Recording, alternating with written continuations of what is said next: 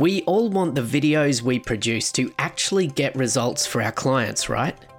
Well, I know, and I think that you do too, that one of the most frustrating things as a video producer is when we hand over a video that we're super proud of.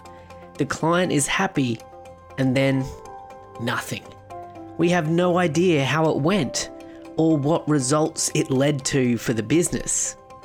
In this episode, let's talk about measuring video success, even when you can't see the data. The world of video marketing for business is changing, and I don't want you to get left behind. G'day, I'm your host, Ben Amos, and welcome to the Engage Video Marketing Podcast.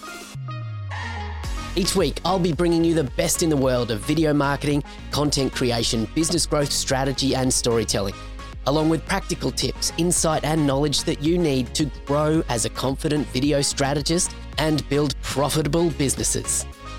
Let's get on with the show. G'day, g'day, and welcome back to the Engage Video Marketing Podcast. This is episode 242, and we're doing another Q&A episode today, much like the one from episode 240 a little while back. You see, as video strategists, we know the importance of metrics in defining and measuring success in video marketing. And recently, in the video strategists community on Volley, I was asked this question by Josh Usheroff. And I'm going to play it for you in just a moment. But before I do, if you haven't yet joined the free video strategists community space on the Video Conversations app Volley, then I invite you to come over and join us. And then you can ask your questions too, just like Josh did today. To join us, just go to engagevideomarketing.com slash chat. Okay, so let's hear what Josh had to say. Hey Ben, this is Josh Usheroff from Black Box Productions in Montreal, Canada, and I'm submitting a volley question to you today. I'm really thinking about measuring outcomes and how you know having data or information to prove the success of a campaign can be beneficial in case studies and uh, in other parts of the sales process. But often we're working with an agency or with a client where we're not actually responsible for ad placement media buys sort of uh, tracking and managing conversion rates. So without that data what kind of examples can you think of in terms of maybe metrics or information that we can measure the success of a campaign? Uh, you know, often our clients will say they love it or, you know, they're very happy with our work, but really it's subjective to the quality of the video we produced, but we don't have information about achieving the business objectives of the client because we don't follow the video sort of downstream. So, what advice or recommendations do you have when thinking about this? Thanks, Josh, for the question. And remember, if you want to ask a question and either have it answered by others in our community or even right here on the podcast, then go to engagevideomarketing.com slash chat and join the free space there on Volley. Now, this really is a great question. And I'm sure for listeners out there, they've probably had this same question themselves or been in the same dilemma. And as you'd expect, really, there's no one direct answer. And I think the, the key thing underlying this question is the fact that, yes, metrics are important, but when we're talking about video strategies that are determined, or the success of a video strategy is determined by financial or monetary outcomes, conversions for a particular video, it's usually the case that there are many more factors at play than just the quality of the output, the quality of the video that's being delivered. So I think, you know, take this with a bit of a grain of salt and recognize that even if you were given full access to sales figures, click through rates, conversions from a particular video that you created, there are in reality very many more factors that determine that success, right? So keep that in the back of your mind. But of course, as video marketers and video strategists, we want to be able to prove the value of our work, right? Over and above just the creative output. So, over the next few minutes, I'm going to break down for you how I would be approaching this with our clients. In fact, how we do approach it in my video agency. And the first point that I want to make is, and it's kind of a bit of a cop out, right? But I'd always actually try to avoid this question altogether and work to develop a strategic relationship with the client right from the start.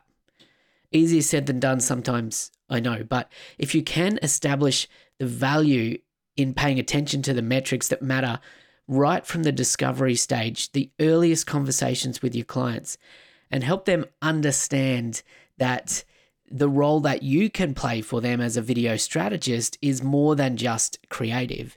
That you can actually, with access and insight to the right data, you can partner with your clients towards the success of their business, not just of the creative project that you're working with them on. So there are a number of ways that you can do this. You can build it into your process, of course, but you can also just be quite direct and ask for uh, request access as an analyst to uh, their Facebook and Instagram profiles via the Meta Business Suite or Ads Manager. So there are ways to set user roles where they can actually allow you to have access to view the analytics without being able to act on their ad account or post or edit or or comment on anything within their Facebook profile, for example, using that platform specifically. On YouTube, um, we usually request manager access to their YouTube brand account, which allows us to see full analytics and to actually manage the distribution of the content for them as well, which is usually part of what we offer in addition. So by walking your clients through the process of setting up user permissions and the appropriate access for you to be able to see the data that you need to but not have full access to their to their accounts can be highly beneficial. Now, of course, we're only talking about access here to uh, to video analytics and, and insights and data in that way. We're not seeing, um, you know, through to their CRM or through to their sales software or their e-commerce um, platform, so we can actually measure uh, sales, right? So that's a, a, very different conversation to have with a client around uh, direct conversion and monetization results, right? So, and that's something which is varied very widely based on businesses. So, where you can, you try and capture that data as well. But what I would recommend is that you actually either request access directly like that, or if not, then set expectations and time around when the clients are to report data back to you for review and analysis. So when you position yourself in the relationship that you have with your clients as a video strategist, that becomes much more easy because you can build into your your offer, your service model, this idea of a post project consultation and analysis and actually have that as a line item in your quote, which most clients will find highly valuable to really show that you actually care about the results that you're going to be delivering in this project. So if you actually set the expectation that we're going to do either two weeks or three months or six months, we're going to do a strategy review session where we request specific data and you come back to us with that data, or perhaps you've got access to that data if you have requested access. And then we review and analyze the data to better inform future actions with their video marketing or video strategy moving forward. Most clients are not going to say no to that because they find that that's where the real value in that return on investment becomes more apparent. And often they don't know what to look for, and you can guide them with that. So that's my suggestion there is building in that process into your into your business and your service model. So, the second thing that I want to talk about here is even if you don't have the ability to uh, to get that sort of depth of data from the client, either directly or to request access, then you can measure somewhat the success of your video marketing with the data that you can access. So, of course, on any given video platform and distribution platform, you can usually see publicly the number of views. You can see uh, measures of engagement such as likes, dislikes, um, although dislikes have, have come away on many platforms as well. But you can see a uh, number of comments. You can see and manually just sort through and have a sense of the sentiment in those comments. Is there, you know, hundreds of positive, over overwhelmingly positive comments? um, on Facebook or YouTube or whatever. Or if it's run as a as an ad, then you can actually go um, into the ads library and publicly just see what ads are running, and then click through to those ads and then see the comments on those ads. And from that, you can start to gauge a sense or extrapolate the perception of value that's that's being provided to the client from that video content. So that's more of a a backdoor method to seek data um, or to analyze the data that is available to you. Um, however, as I mentioned before, I would usually prefer to get direct access to that data. But there's still value in that, right? There's still value in uh, if you're building a case study around your client's uh, video strategies to actually look at. Um, I would suggest actually building into your strategy, gathering some benchmark data as a starting point. So before you've rolled out any videos or before the clients have rolled out any of the videos that you've worked on, have a look at their social channels. Make that part of your onboarding process. Look, look at how many subscribers do they have on YouTube or how many followers do they have on their Facebook page or their LinkedIn profile? How engaged are they? Um, you know, what's what's the level of um, engagement when they post anything on these platforms and you can uh, develop that benchmark and then you can from there, a period of time after the content has been released, whether the client releases the content themselves or you're part of that distribution process, you can then gather new data, right? And then you can compare the benchmark at the start and the current data, and there you've got some pretty clear um, results that you can use, hopefully positive results that you can use to build case studies around to say that, you know, this client went from, um, you know, 1500 followers on their LinkedIn channel over the course of three months of uh, distributing video content on there. They now have, you know, over 3000 followers on their, on their LinkedIn profile and engagement has increased by over 25%. You can do those sorts of calculations and figures. So, whatever that measure of success is that makes sense for the particular piece of content and strategy. Now, of course, recognize, as I said before, that there are a lot of factors that can can determine the result here when you're just looking at those those obvious metrics. So you you can't be definitive in reporting. You can't say that you know it's purely because of the videos that that subscriber change or follower change happened, but it can be a useful determination of a result. And the third thing that I want to mention here is where you can, I'd also see value in seeking what you might be called fuzzy metrics, which are more of that kind of ana- anecdotal um, feedback from your clients.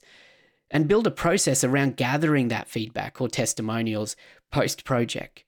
So, where I see potentially the problem happening for many um, video production companies is often they do seek feedback from their clients immediately after completing a project.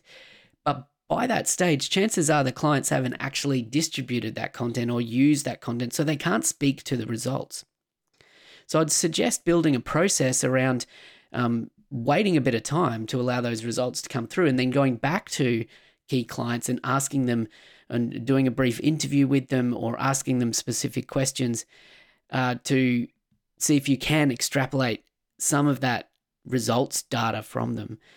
Now, sure, they might be reluctant to share actual results, you know, sales figures or, um, you know, growth of their business specifically.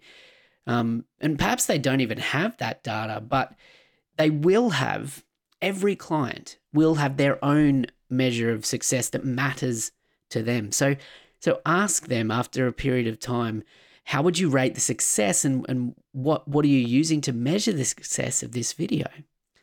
And has it how is it stacked up towards that success metric, right? And let them let them tell you. Because I guarantee that their measure of success, your clients, your CMO or marketing manager's measure of success that matters to them that will be the measure that will resonate with your target audience anyway. So that's highly valuable data to try and get.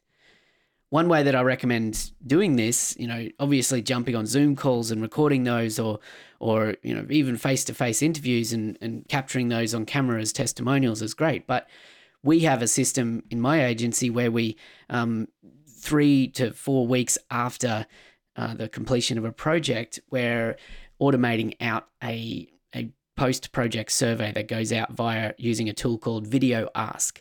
And VideoAsk actually encourages encourages our clients to leave video testimonials or video feedback, which can be highly beneficial to use in our own marketing as well or in case studies and so on. So not every client's going to use uh, the video function of VideoAsk to supply that feedback to you, but it's um it's a great way to consider capturing that.